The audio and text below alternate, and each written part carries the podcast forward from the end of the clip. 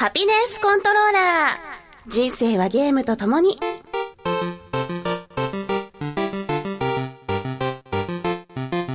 この番組は FPS から美少女ゲーム、さらには洋ゲーまで、私 DJ ミスズの生きる糧となっているゲームについてご紹介。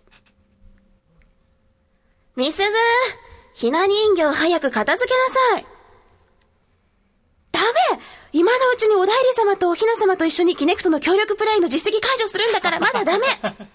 そんなちょっと引くくらいのゲーマーである私のお気に入りを次々にご紹介します。たまにはゲーム以外のこともお話しますが、大体が Z して。あ、ひな壇って、なんだか、射的の的みたい。う、撃ちたい。皆さん、こんばんは。ハピネスコントローラーレベル68始まります。時間が空いてしまいましたが、毎日元気にゲームをしたりお仕事をしたりと頑張っておりました。まあその話はね、ちょっと後で、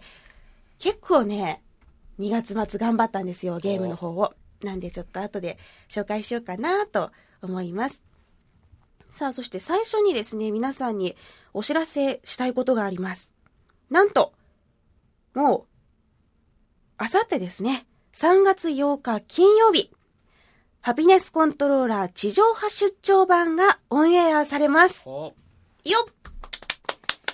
いやー、少しね、前からお知らせしていた、ハピコンが、フライデースペシャルという番組枠で、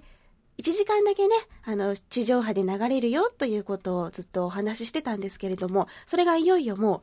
う、間もなくの3月8日ということで、ちょっとね、詳しい聞き方とか、どうやったらね、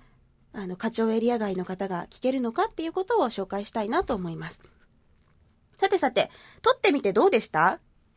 うん、なんか、すんごい緊張が見えましたよね。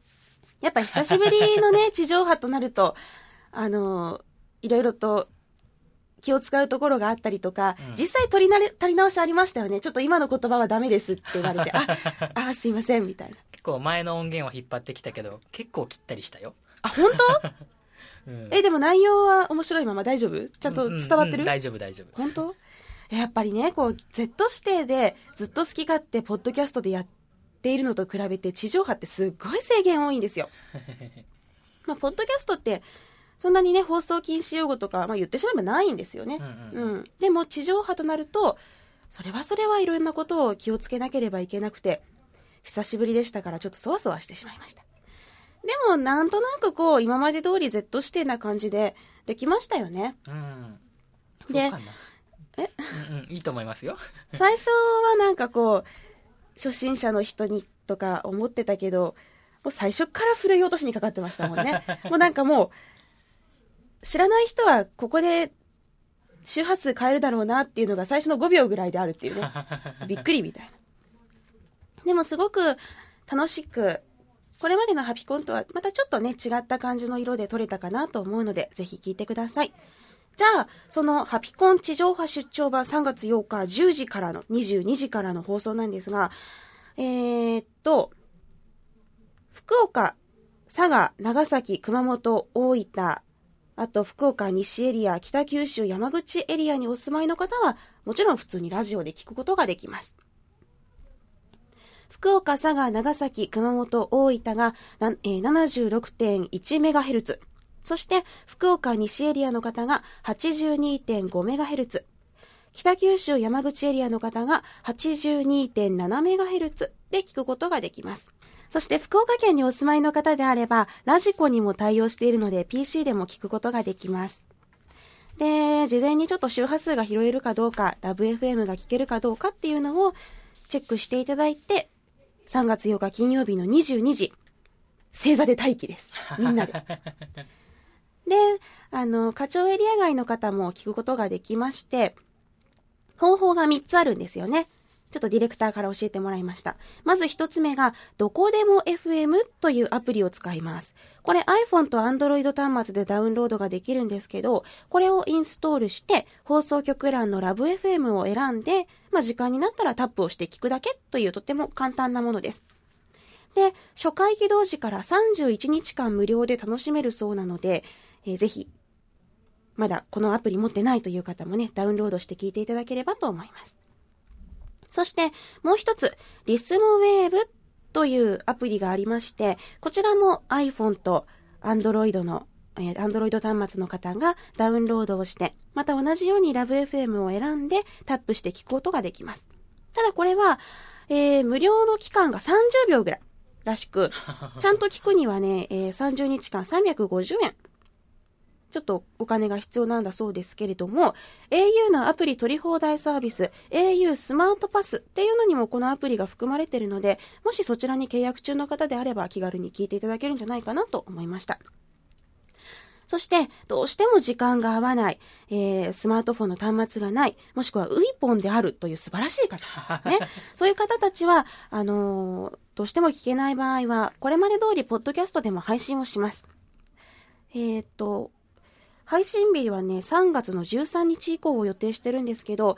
一応トークな部分はそのままに。ただ、楽曲、私4曲選んできたんですけど、それはどうしても、ポッドキャストで公開することはできないので、まあそういった部分はカットという形で聞くことになります。で、合ってますか？はい。はい。えっと、アプリで聞く場合はですね、はい。えっと、 App Store で売ってますんで、iPad だったり iPod Touch とかでも聞けますので、よろしければ。はい。あと、ね、Android 端末だったら、 Play ストアとかでね、うんうん。ダウンロードができます。いやー、曲選ぶのが時間かかっちゃったんですよ。そうなんだ。もうね、結構かかったね。なんかやっぱり、360独占タイトルであるヘイローとか、ギアーズ・オブ・ウォーの曲を選ぼうと思ったら、やたらめったら壮大なんですよ。もうね、すごい大作映画始まるみたいな、これから3時間見なきゃいけないぐらいの、そういう映画が始まるんじゃないかっていう、あまりにもすごいオーケストラでね。えで、でも中身ではこうなんかナットショットショットがとかさ、ヘッドショットがとかなんかバカなこと言いようやん。ー、うん。やけん、ちょっとこのギャップはないんじゃないかと思ったりとかしちゃって、で、結局こう、変なチョイスになっちゃったけどね、偏りまくりな。まあでもそれでも私の好きなゲームから曲を選んだので、ちょっとそういったところも見ていただきたいな、聞いていただきたいなと思いました。さあ、というわけでいよいよ3月8日の金曜日22時から地上波版がオンエアとなります。で、これまで通りハピコンのタグもずっと、あの、一緒に共通で使うので、なんか聞いてて思ったこととかあったり、私もできればリアルタイムで聞いてつぶやきたいなと思ってるので、ハピコンタグの方もチェックしてもらえればと思います。じゃあ、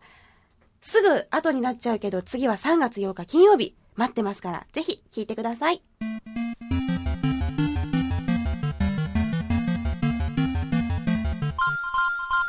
さてさて、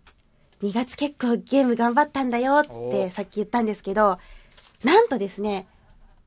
1ヶ月で実績を3370解除できたんですよ。えー結構こう、増えたなと思って嬉しくなりました。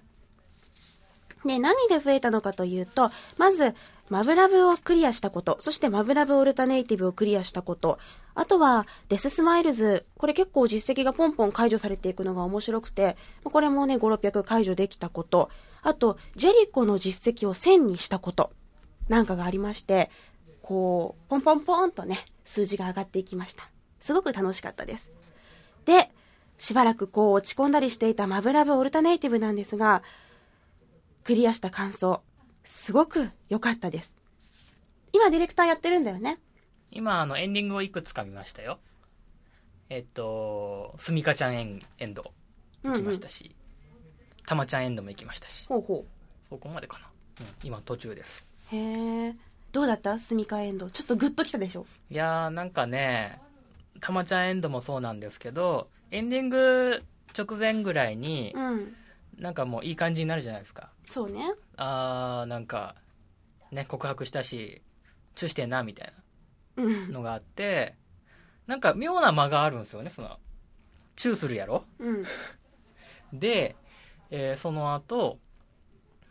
いやー、恥ずかしいね、へへ、みたいなやりとりがあるじゃないですか。まあそれはもともとは18金ゲームだからね。あ、あ、何かそこに、何かがあったんですね。そうそうそうもともと何かがあったんですね。もともと何かがあったのを、はい。絵とかを変えて、はい。あの、普通の全年齢版として出すのが異色なわけですよ。はいはいはいはいはい。そういうことね。そういうこと、そういうことね。あ、不自然だなと思った。あ、なるほどなるほどね。あ、ちょっとがっかりだった。ああ、そういうことがあったんやね。そうそうそう。私たちには知らない何かがそこではあったんよ。ああ、そうなんだ。ああでもどうしても見たければ、どうしても見たければ、こう、パソコン版を買って遊ぶと、そういったこう空白の時間が、悶々としていた、ここで何が行われたんだろう、みたいな悶々とした時間がきちんと埋められると思います。えいやいやいや、でね、あの、私、びっくりするよって言ってたじゃん。で、それからね、あの、マブラブの驚きのいろんな展開を見て、そしてマブラブオルタネイティブの、なんか衝撃だったりとか、悲しみだったりとかをいろいろ体験していったんですけど、マブラブオルタネイティブ進めていくうちに、だんだんこう、すごくタケルと同調していくというか、感情移入というか、なんかね、こう、すごくタケルの気持ちが、最初すごい弱いところがあるからね、なんか、わかるなっていうところがあったりとかですごく共感するところが多いんですよ。で、逆にもうちょっとここはこうしろよバカってこうちょっと思ってしまう時があったりとか、まあそれは本当にこの物語の中に入り込んでるんだなっていういいことだと思うんだけど。でね、そういう風に弱かったりとかするタケルと、いろんなものを見ていきます。すごくショックだったりとか、もうなんか泣いてしまうこともあったんですよ。すごく悲しくて安心して、そしてまた悲しくてっていう時に泣いてしまったこともあったし、でもなんかそういうのを繰り返していくうちになんか、タケルってすごくどんどん強くなっていくんですね。で、その強くなっていくのを見ていると、なんか自分も勇気づけられるような、ああ、よかったなってほっとできるような、なんかちょっとこう不思議な一人の男の成長を見るような、そんな気分になりました。で、こう、本当に辛いことはたくさんあったんですけど、振り返ってみると全部が全部愛に包まれてるなっていうのを感じたんです。どんなにきついことがあっても、どんなに苦しいことがあっても、どんなにひどいことを誰にされても、それはみんなちゃんと愛があるんだなって。で、タケルは愛されてるなって。タケルはこんなに愛されてるから頑張れたんだなっていう感想を持ちましたね。で、あの、ほのぼのしている最初の今ディレクターが遊んでるマブラヴエクストラ。それと、ちょっと驚きの展開から始まるアンリミテッドとオルタネイティヴ。これね、どっちとももう全部ひっくるめてのマブラヴだなという、思ってます。ほのぼのがあってこその驚きだったり悲しみだったり、そしてまたそれだからこそその日常のほのぼのがなんかこうありがたいなと思えるその全部ひっくるめて一つの作品なんだなと思いました。最初に遊んだマブラヴエクストラ、そしてアンリミテッド、これだけで終わるのはちょっともったいないなと思ったので、ぜひマブラヴちょっと興味あるなっていう方とか、途中でやめちゃった方とか、ぜひエクストラ、アンリミテッド、そしてオルタネイティヴ、この3編を全部遊んでほしいなと思いました。というわけで、ディレクターがもしちゃんとアンリミテッドまで終わることができたら、オルタネイティヴ貸しましょありがとう。う。よかったね。ありがとう。うん嬉しいです。泣くといいよ。もうね、ご飯食べれんくなるぐらいちょっとグワーってなるといいよ。いいもうなんかね、あの、PC から360版に移植されるにあたって、そういった性的なシーンだけじゃなくって、いろんなショッキングなシーンって、まあ、規制がかかったりとか、いろいろ修正されてるところがあるんですよ。だから、なんかね、その、ショッキングなシーンを見たときに、明らかに360版ってこう、もやがかかってるから、本当はどうだったんだろうって思って PC 版のその該当 CG を調べたらもうほんとショックで、ガーみたいな。わ、見らんとよかったみたいな。まあ、こういうのはちょっとネタバレにつながりやすいので自己責任で見ていただきたいんですけど、まあ、もしね、あの、オルタネイティブとか見てて、ちょっとこのシーンって本当はどうだったんだろうって思ったらちょっとね、PC 版の方も見てみるといいかもしれません。いやー、これは、うん、ハマってやっちゃいましたね。最後の展開とかもすごく胸が熱くなったし、うん。なんかみんなが最終的に笑えたのであれば、とても良かったなという思いました。たくさんの方にね、勧められて遊んだので、最初どうかな本当に面白いのかなって疑ってかかってたとこもあったんです。ぶっちゃけ最初のマベラブエクストラなんて普通のギャルゲじゃないですか。特になんらね、なんか特徴があるとか、すごく惹かれる設定があるとか全くないんですよ。普通の学園ものの普通のギャルゲなんですけど、だから最初、すごい疑ってたの。本当に面白いのって。でも、まあそのね、評判の理由っていうのがちゃんと分かりました。ただこれ、エロゲーとして売っちゃうと、エロゲーとして買った人がちょっとびっくりするだろうなという感想もあったりして。へうん。でもね、プレイして本当に良かったと思いました。ディレクターもぜひ遊んでください。ーはい。あと、日本未発売の洋芸、ジェリコ。これね、1月からちまちまちまちまやってたんですが、ようやく実績を1000にすることができました。特に難しい実績というものもなくて、ハードモードで始めて、ま、800ぐらい終わった時にはクリアできてて、あとはなんかね、特定の武器で敵を250体倒すとかそういうやつだったんで、ま、ちまちまちまちまやってたらクリアできました。これは、えー、ホラー小説を元にした、ちょっとグロいホラーゲームなんですけど、実は、もう途中から翻訳サイトを見るのをやめてしまいまして、えーなんとなくその場で戦ってるみたいな。いや、戦うのが面白いゲームでした。味方が6人いて、6人それぞれに、こう、6人、一人一人ならではの、その個人の性能っていうか、戦い方があるんですよ。超能力を使ったりとか、血をこう吹き出して敵の動きを止めたりとか、あと火の精霊を飛ばしたりとか、自分がスナイパーライフルの弾丸になってこう自分の目線で飛んでいくとか、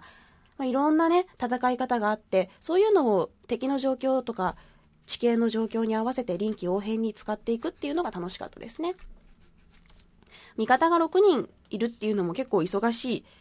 状態になったりしやすかったんですけど、自分以外全員死んでて、こう、助けに行ってる間にまた誰かが死ぬみたいなね、そういうことに陥りやすくて、もうてんやわんやでしたよ、ハードモード。でも、もうね、あの、一つのシーンに20回ぐらいかかったりしたこともあったけど、なんとか、うまいこと、あ、ここでやればいいのか、とか上手になっていってね、このキャラ使えばよかったのか、とか、分かっていて楽しかったです。というわけで、ストーリーはよく分かってないんですが、戦うのが楽しかった。だからこそ実績が1000にできたということで、このジェリコもちょっとお気に入りのゲームとなりました。そして、本当に、あの、先月から遊んでいて、衝撃というか、ああ、お気に入りのソフト遊んでよかったな、本当にこのゲームに出会えてよかったなと思えたのが、スペックオプスザラインです。少し前からメッセージやツイッターの方でもね、これ、あの、みすずさんやった方がいいよって言われてたタイトルで、昨年のね、夏に発売されてからずっと積んでたタイトルだったんです。このスペックオプスザラインについては、クリアした時にすごく、こういろいろ感じるものがあって、ブログの方にもレビューを書いたんですけど、ちょっと内容かぶるんですけど、紹介させてもらいますね。このスペックオプスザラインっていうのは、砂嵐で滅んでしまったドバイが舞台なんですよ。ドバイって言ったらこう、すごい、もう高層ビルが立ち並ぶお金持ちの街っていうイメージあるでしょ？それが、すごい砂嵐が来てしまって、砂に飲み込まれて、もう廃墟になってしまった。そんな世界でのお話なんです。で、主人公はね、その、もう、廃墟となってしまったドバイから救難信号が出てるってことで救助に向かうんです。で、そこでいろいろテロリストがいたりとか、まあ敵が現れたりとか、救助に来たはずなのに、あれなんで戦ってるんだろうっていうような展開に巻き込まれていくんですね。で、まあそういう風な、ちょっとミリタリー色のあるゲームなんですけど、これがですね、すごく深い、重たい、考えさせられるゲームだったんです。事前にこのゲームは重いよっていうことをたくさん聞いてたんですけど、重いって聞いてたら、うつ展開を想像するじゃないですか。うんなんか、まあ誰か死ぬんだろうなとか、こう、なんか味方が死んじゃうんだろうなとか、そういううつ展開を想像するんですけど、そんなレベルじゃない、もっと苦しいシナリオが待ってたんですよ。苦しむのが主人公じゃなくて、自分なんですよ。プレイヤーが苦しむ。そういった意味での重さがありました。なんか、最初は、こう、普通にプレイをしていて、普通に銃を撃って、普通に敵を倒して、普通に自分は正義を追っていたつもりだったんですよ。でもそれが途中で、何が正義なのかわからなくなって、誰を、何を信じていいのかわからなくなって、正しいことは本当は何なのかっていうね、そういうのにすごく悩んでしまう瞬間が来るんです。で、その悩ませ方っていうのが重いなと思って、主人公がどういう状況にあるとかじゃなくて、もう自分が、自分自身、コントローラー持ってる自分自身がすごく悩んで重たくなってしまうんですね。で、最初のうちはそんなこと全然なかったのに、ゲームの中盤からそういう影の部分っていうのがどんどん見えてきて、あるシーン、チャプター8を超えたあたりから、トリガーがね、もう、弾いたことを後悔したこともあったし、わ、弾けないって思うこともあったんです。本当にね、わ、もうなんてことをしてしまったんだって。自分の右手の人差し指がね、すごく憎くなってしまう。そんな瞬間が来たんですよ。びっくりした。いやーなんか、さっきまで、わーい、わーいってこう、打ってたのに、迫撃砲大好きってドカンドカンってやってたのに、あ、あ、な、な、なんてことを、みたいな。なんか、ね、あの、自分が間違えて、誤射して味方を殺したとか、自分の妻を殺したとか、そんなレベルじゃないんですよ。うわーみたいな。すごくショックなことがあってね。で、そういうのがこう、後半までどんどん続いていくんだけど、なんかね、こう、最終的にクリアをした時に、普通ゲームをクリアすると、特に FPS、TPS とかだと、自分が正義で勝ち取って、達成感とか、爽快感があるじゃないですか。頑張ったって、ここまで来た、よかった、勝ったって、平和を取り戻したぞっていう達成感が普通は大体あるのに、このゲーム、虚無感しか残らないんですよ。あー、みたいな。あー、とうとう、みたいなね。そういう、すごく不思議なゲームで。でも決してそれはね、嫌な気持ちじゃなくて、あ、これを見られてよかった、この最後を見られてよかったってちゃんと思えるようにはなってます。なんていうのかな、主人公、ウォーカーはね、いろんな選択を途中途中こう強いられるんだけど、本当にね、どっちを取るかっていうのもとても辛いことですし、どっちを取っても、なんかこう、わだかまりが残るというか、どうしても辛くなってしまうんです。感情移入しやすい人とか、なんかそういう普段から映画とかでよく泣いてしまう人とかだったらね、余計きついんじゃないかなと思いました。まあそういうストーリーの部分とかはとても特徴的で面白いんですけど、それ以外にも戦いの面においても私すごく素敵、あの、素敵だなと思いましたよ。戦闘がね、最初にこう砂にまみれた街って紹介したじゃないですか。まあ、砂嵐で滅んでしまったドバイなんですけど、結構砂漠なんですよ。だから、その砂を使った戦い方っていうのができて、例えば砂地にね、向かって爆弾投げるじゃん。グレネードをドカーンってさせると、砂ぼこりがワシャーってなって、敵がもう、わーって、見えない見えないってなるんですよ。で、その隙にこっちがズダダって撃つとかできるし、あと、なんかね、こう、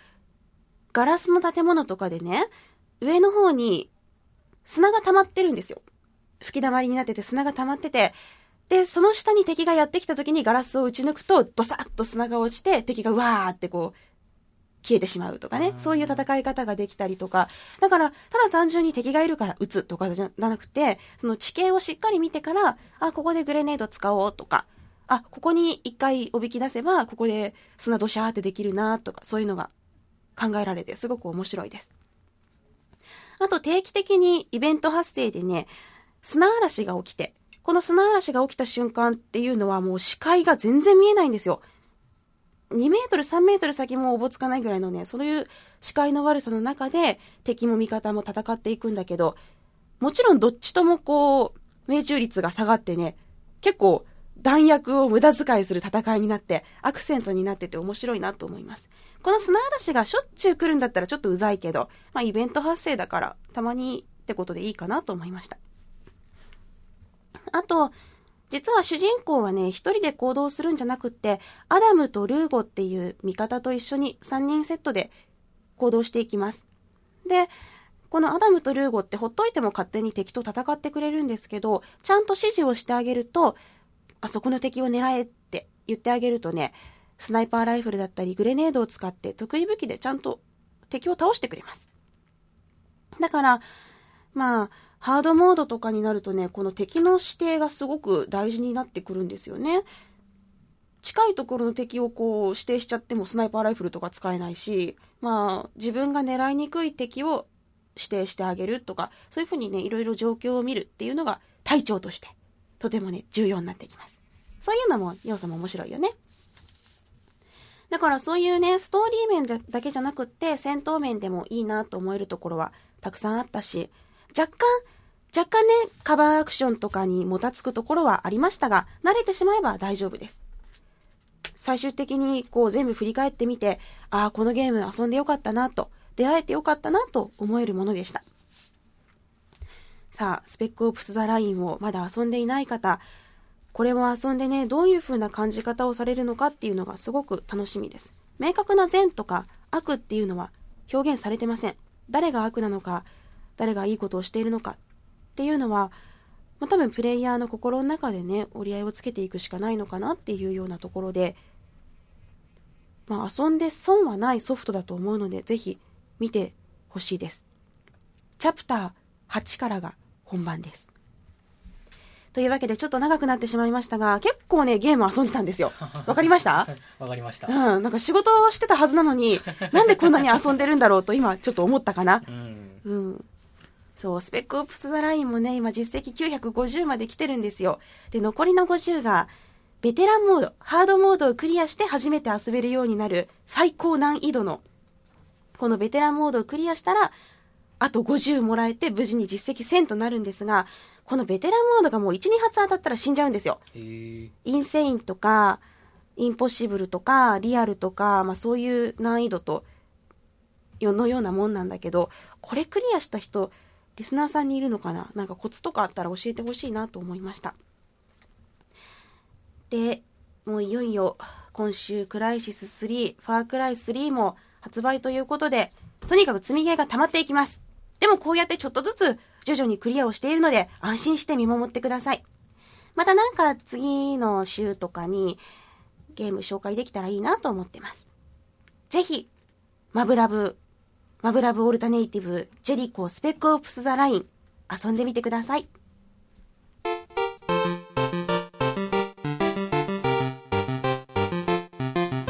それでは皆さんからいただいたメッセージを紹介したいと思います。最初はラジオネームナビーさんからです。みすずさん、住本さん、こんばんは。最近の私は Xbox 360で北米版デッドスペース3や北米版メタルギアライジングをプレイしていますが、それ以上にハマっているのが海外ドラマウォーキングデッドを Xbox 360の Hulu で見ることです。ゾンビ好きのみすずさんはもう見てますかね？ホラー映画やドラマは苦手な私ですが、最近あちこちで面白い面白いと耳にするので、ちょっと見てみたんです。ゾンビものの海外ドラマなんですが、ただホラーで怖い映画というだけではなく、生と死について考えさせられる人間ドラマがとても面白くて夢中で見てしまい、配信されている分を全部見てしまいました。続きが早く見たいです。ちょっとグロいですが、もし見てなかったらおすすめですよ。というメッセージをいただきました。えー実はこのウォーキングデッドすごく話題になっているのは知っていながらまだ見ていません。Hulu で見られるっていうのももちろん知ってたんですけど、どうしてでしょうね？360をつけると実績が生まれることをしたくなるんですよね。ゲーム以外はあんましないんですか？全くしないですね。最初のうちは、こう、あのーアップデートが来て、YouTube が見られるようになった時は、おおなんかこう、いいねって、垂れ流しにするのもいいねって感じで、うんうんうんまあ、自分の YouTube アカウントでログインして、うん。まあ、垂れ流しに動画をしていた頃もありました。ログインしたらいいのか。あの、たまに見るんですけど、ちょっと使い方が難しいなと思ったんですけど、うん。ログインすればある程度簡単になりますよね。自分の好きな動画リストが見えたりとか。あーまあ、ちゃんと私も使ってないけど、なんとなくログインしてますね。へーで、で、で、まあ、Hulu とかもね、使ってなくて、360はゲーム機なんですよ。エンターテインメント機ではなく、うん。ゲーム機なんですよ。うんその辺、周りのことももっといろいろ話せばよかったね。地上波で。そうだね。でもね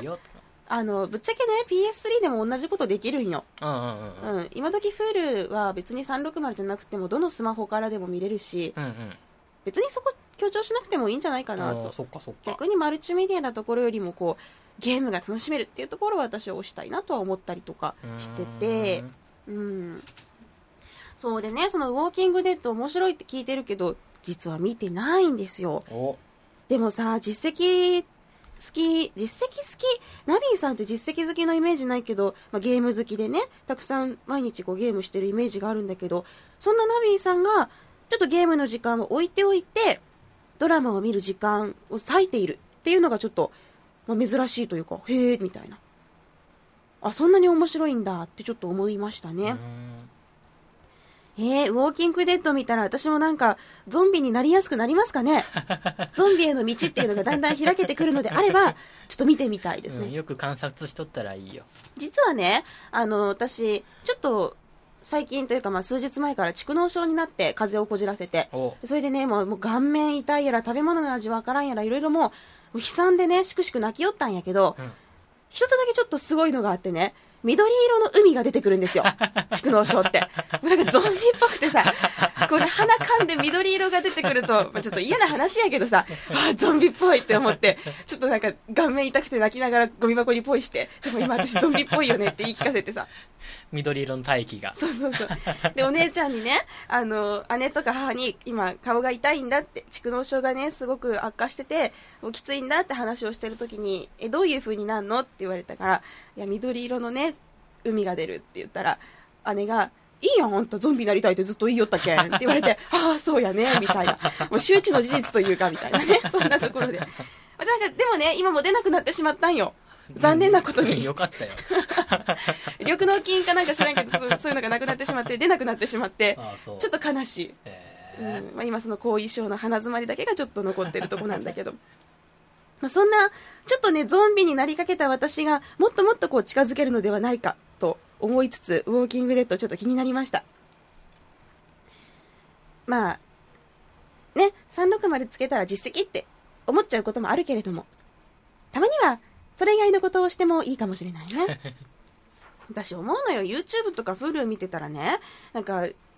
日につき1時間見たら 1, その1日に1回だけ 5G もらえるとか なんかあればいいのにね。ああそっか。そんだけ360と向き合ってる時間があるっていうのはマイクロソフトにとっても素晴らしいことなんじゃないの？うーん。だって別に YouTube なんて PC で見られるしさ Hulu なんて他のデバイス何でも、まあ、iPad だろうがねなんか何でも見られるわけじゃ。ん、うん。そこであえての360をチョイスしている私にご褒美をくれよっていう。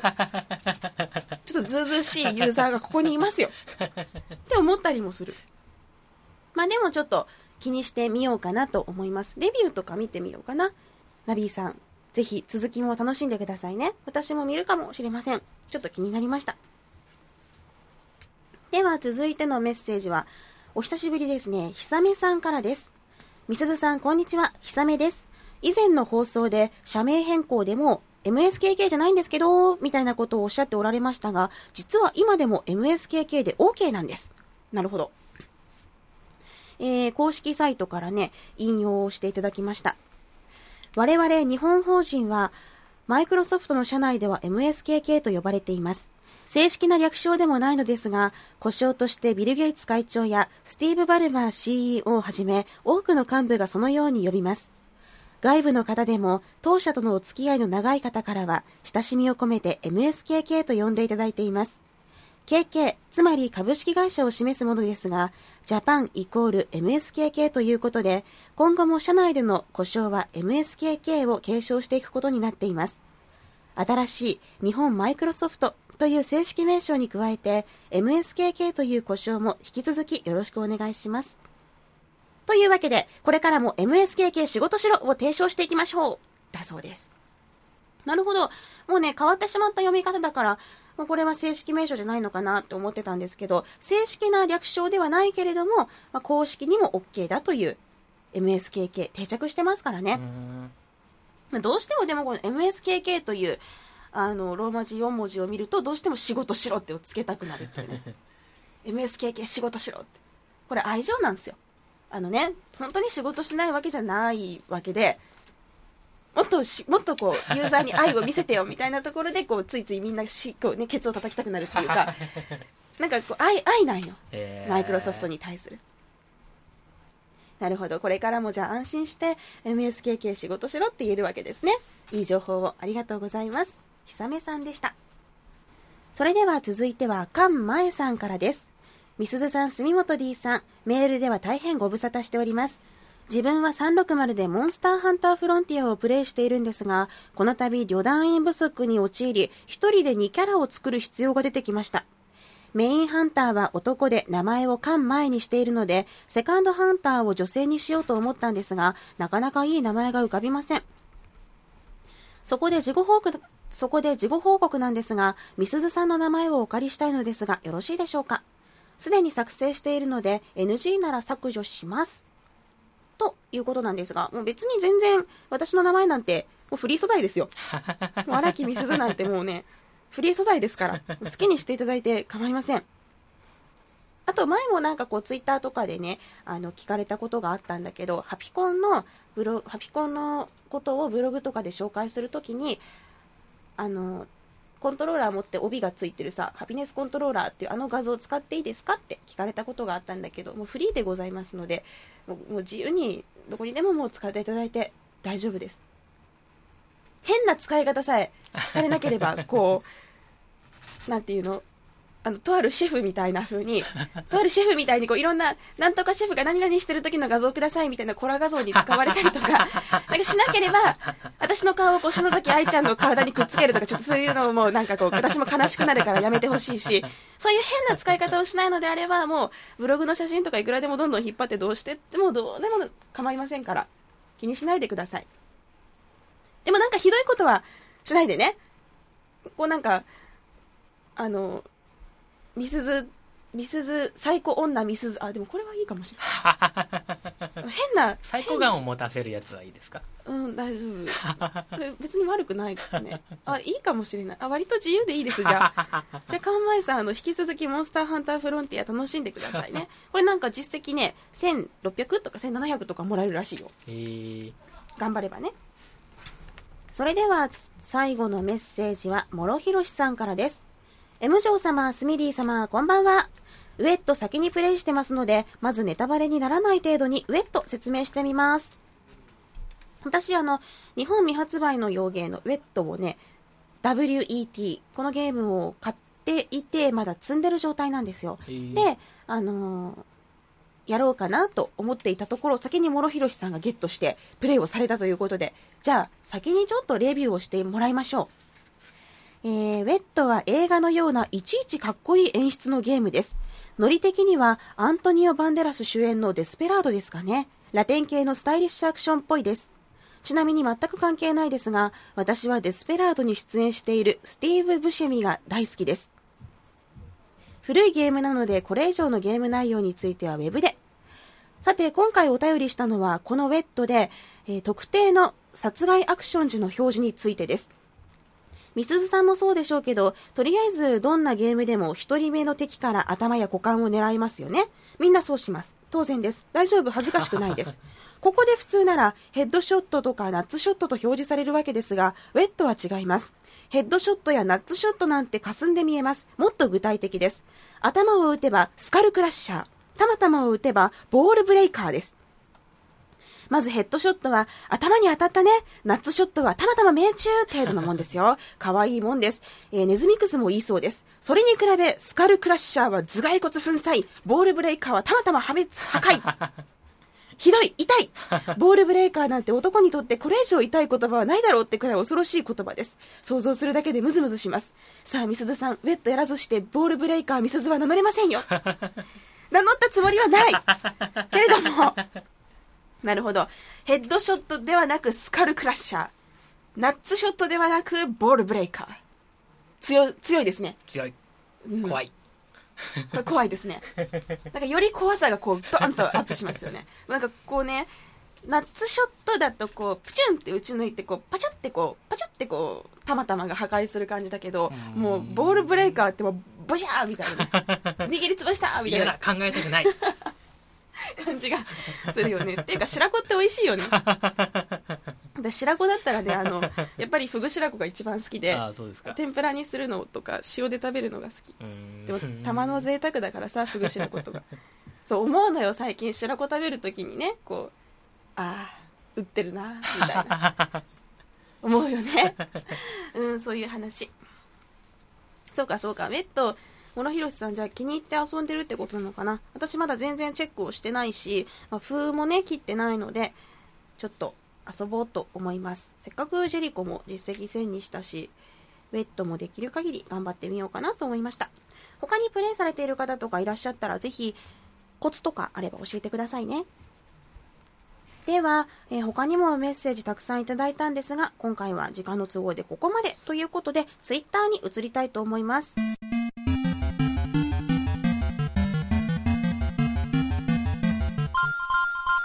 では皆さんからいただいたハピコンタグへのツイートご紹介しましょう。まずは黒光さん。えー、黒光さんはね、私にスペックオプスザラインを強く勧めてくれたという過去があるんですが、スペックオプスザラインは英雄系ミリタリーゲームが溢れる昨今のゲーム界に一石を投じたマスターピースだと思います。荒木さんも完璧にお見舞いされてましたね。というツイートをいただきました。もうそうなんです。完璧にお見舞いされてしまいました。ドーンとね。まあ、この、このドーンっていう重みはプレイされた方にもぜひ体験していただきたいので、まだ遊んでないという方はぜひぜひ黒光さんと私おすすめです。スペックオプスザライン遊んでみてくださいね。ボンクラケンさん、毎日30分から1時間程度マブラブをプレイするのが最近の寝る前の楽しみになってる。平和なラブコメ展開にニヤニヤしてる。ま あ今のうちはまだいいですよね。でもなんかこう、30分から1時間程度って時間決めてほのぼのっていうタイムもなんかいいなって思いました。でね、ボンクラケンさんのツイートですごいなって思ったのが、起動した時はオープニングを毎回見るのが俺のジャスティスと。すごいね、ガンガン飛ばすけどね、一回見たら。なんかあの私よりゲームを愛してるんだなっていうところにすごく尊敬しました白天さん銃で狙いを定めるときは息を大きく吸いゆっくり吐き次の呼吸に入る一瞬で定めるらしい。息を止めたままにすると銃口がぶれるそうだ。あのね実際に銃を撃つときって細く息をふーって吐いて吐き切ったときになんか撃つらしいですよ。息を吸って止めるとその銃を撃った時の反動で息がこうお腹の息がドンってボフって出てその銃口がずれるとかあるらしくてやっぱり銃って反動が強いからね、うん、いろんななんかそういったセオリーがあるらしいです人にもよるらしいけど基本的に息を吐き切った瞬間に撃つらしいですよヘタレシューターさん銀河フォースでこのざま食らったので、最大王女は店舗で予約したいが、360のドドンパチ最大王女を予約してくださいって言うと、何言ってんだこいつみたいな顔されそうで怖い。わかる。そうなんですよね。あの、今日もね、私、ちょっと、ヨドバシに電話して、ファークライとクライシス3のちょっと取り置きお願いしようとしたときに、360でお願いしますって言ったら、はい、306ですねって言われて、な、何の電話番号だろうみたいな。うーん、みたいな。うん、うん、はいって言った。とりあえずはいって言ったけど、ほんとそんな感じなんよ。えー、話よね。また、これまたさ、360のドドンパチ最大王女っていうなんかこう、はぁみたいな。知らない人が聞いたら、はぁってなる響きがまた素晴らしいなと思いました。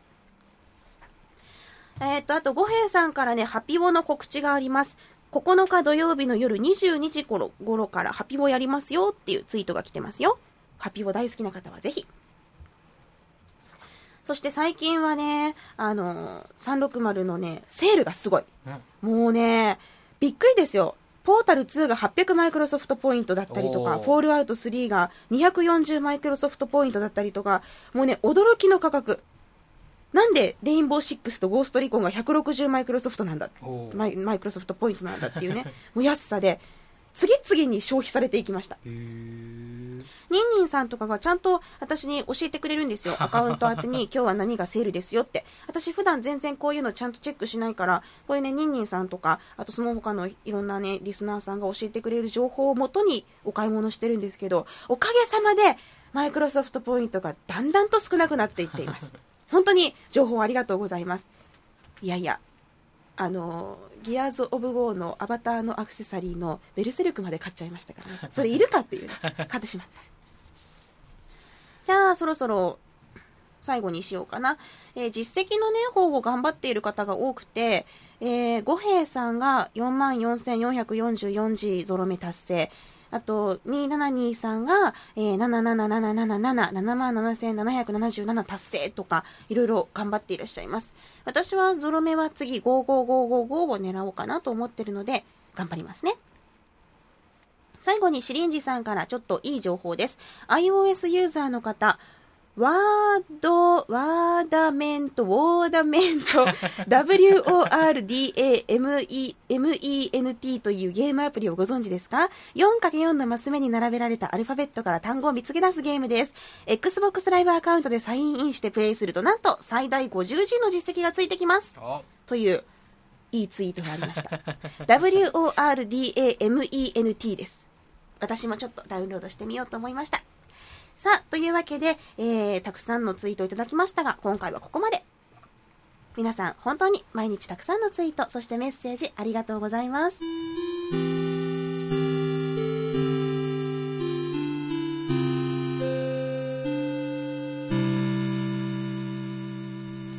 それではエンディングの前に今ちょっと気になってる本があるんですよ360の情報サイトとかを見てるとちょこちょここう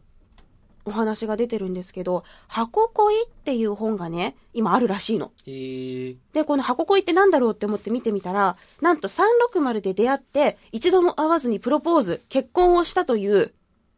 実は、360ユーザー同士の遠距離恋愛の実話の本らしいんですよ。えらい偏った遠距離恋愛やね。ちょっと、夢見たくならない？こういうの。あ、そういうのに乙女は惹かれるわけやね。いやー、だってさ、なんかさ、こう、例えば、じゃあ、こう、オンラインで一緒に戦ってました。はあ偶然同じチームになりました。やたらと、やたらめったらその人誰か一人が強い。しかも自分が死んだ時に助けてくれる。惚れるやろ。そういうもんかも。うね、私そういうユーザー見たらね、もう勝手にイケメン想像してるからね。岡田くんとかね、柏原隆とかね、もうそういうのをポンって当てはめてプレイしてるから。うん。だから、だからそういう、岡田くんと出会えたらよくない？そうだったらいいね。岡田くんじゃないことも多いかもしれないというか、だけど、うん。でも岡田くんかもしれないじゃん。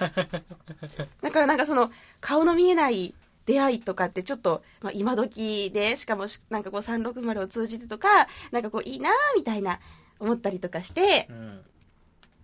で、ちょっとこの本が気になってるところなんですよ。うんなんかね、ファミ通ブログ大賞っていうので、なんか賞を取ったブログのまとめ本ってっていう感じらしいんだけど、まあ、ちゃんと読み物になってるみたいで、その遠距離恋愛だったりとか、360でのいろんなゲームのエピソード集とか、あとネットで婚活するためのノウハウ集でもあるって書いてある。へーここ重要。まあ、私の理想のゲーマー男子っていうのが、まずね、ゲームしない人はダメ。ダメ。一切ダメ。もうゲームって何？コントローラー握ったことありませんみたいな。あ昔なんかあのゲームボーイとかやっててダメ。ダメなんですよ。360して。360してる人じゃないとダメ。で、なんかこう、インセインとか、ハードモードとか、インポッシブルとか、リアルとか、もうとにかくそういう最高難易度が割と軽くクリアできる人でいてほしい。そして、まあ普通にアサルトライフルとか持ってどんどんこう突撃していってもらってもいいんだけど、できればスナイパーライフルが上手い人がいい。300メートルぐらい先の敵をちゃんと狙える、動いてる頭をちゃんと一発で撃ち抜けるような、どうしても嫌われやすいスナイパーライフル使いだけど、それでもやっぱりスナイパーライフルが上手い人がいい。うん。っていうようなね、理想があって、まあそういう男性と360で、ね、こう共通の趣味があってとかだったら絶対楽しいじゃない。うん。もうね、テレビ2台横に置いて、360台並べてシステムリンクでも絶対一緒に協力プレイだもんね。へ楽しいよね。一緒の部屋でちょっと別々のテレビ見てるってすごく幸せだと思うの。画面分割よりはやっぱシステムリンクだろうっていうね。で、一緒にさ、こう談合したりとかさ、ね、一緒にソフト2本買ってきてさ、一緒にやったりとかさ、憧れるよね。っていうのがあって、ちょっとこの箱恋とやらで勉強をしてみようかなと思った次第なんです。もし、リスナーさんで読んだっていう方がいたら、教えてほしいな。でもさすがにゲームで出会って一度も出会わないままプロポーズっていうのは怖い。ですよね。一回は会いたいですよね。うん。だって最近、なんかほら、みんな詐欺写メとかすごいじゃないですか。まあ言うたら私もそうなんですけど、写真と実物が、うわ、うわ全然違うみたいなことってあるじゃないですか。うんだからこう、プロポーズされて、じゃあいいですよって言った後に会ってがっかりしたらもう止められないじゃない。そこどうしたらいいんだろうねっていう。ディレクターはこうなんかネット恋愛の経験とかあります？う んないですね。うんない。出会い系サイトとか。うん、ないですね。たまに mixi からメッセージが、メッセージが来たらドキッとしますね。あ、なんかよくわからないけど 無条件に俺のことが好きな人がいるみたいそれなんかスパムでしょ？な。かなそうか。じゃあなんか、ディレクターもせっかく、今ゴールドメンバーシップなんだっけ？はい。だったら、ね、ネットで婚活なんかしてみてもいいかもしれない。今いくつだっけ？28ですね。ほらもうそろそろだよ。はい。顔の見えないところでの勝負から行ってみないかっていうね。あそっちの方がいいかもしれないですね。じゃあちょっと勉強しよう。私もちょっとこういう出会いとかも探してみたい。はい。もう普通に生活してるとね、普通に仕事してるとゲーマーなんて全然出会わないからね。ほんとほんとイベント業界とかもみんなハイカラさんですよ。こう広告代理店の人とかこうストライプの数チカってね、こう決めてさ、なんかこうワイン飲みに行きませんかみたいな。いや、ちょっと興味ないっすね、みたいな。もうデートの誘い方もなんかこうおしゃれみたいな。えなんかこう、炙り串の魚が美味しいバーを見つけたんですよ。あ、うん大丈夫です。みたいなね、なっていくから、なんかもうそうじゃなくて、みたいな。ちょっとゲーセンとか誘ってくれてもいいんだけどってなっちゃうから、こういったゲームを通じての出会いとかもね、いいかもしれないって一人今ワクワクしてるところなの。それだけ。ーはい。じゃあはいエンディングを。あ、すいません。それでは本当にエンディングです。番組の最新情報はラブ f m のウェブサイトからチェックしてください。URL は lovefm.co.jp、http コロンスラッシュスラッシュ lovefm.co.jp です。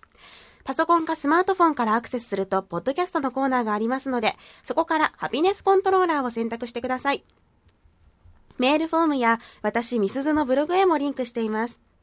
ツイッターのハッシュタグは、シャープハピコン、シャープ HAPICON。番組に関することをつぶやくときにはぜひ使ってください。次に皆さんがこのタグを活用するのは、これを聞いているとき、そして3月8日金曜日22時のハピコン地上波版の時となります。ぜひ、せっかくみんなで一緒に聞ける機会ですから、いろんなことがつぶやけたらいいなと思ってるので、ぜひよろしくお願いします。ということで、今回はここまでです。ハピネスコントローラーレベル68。お相手はミスズでした。また次回、そしてフライデースペシャルハピネスコントローラーをお楽しみに。ハピコン。10時。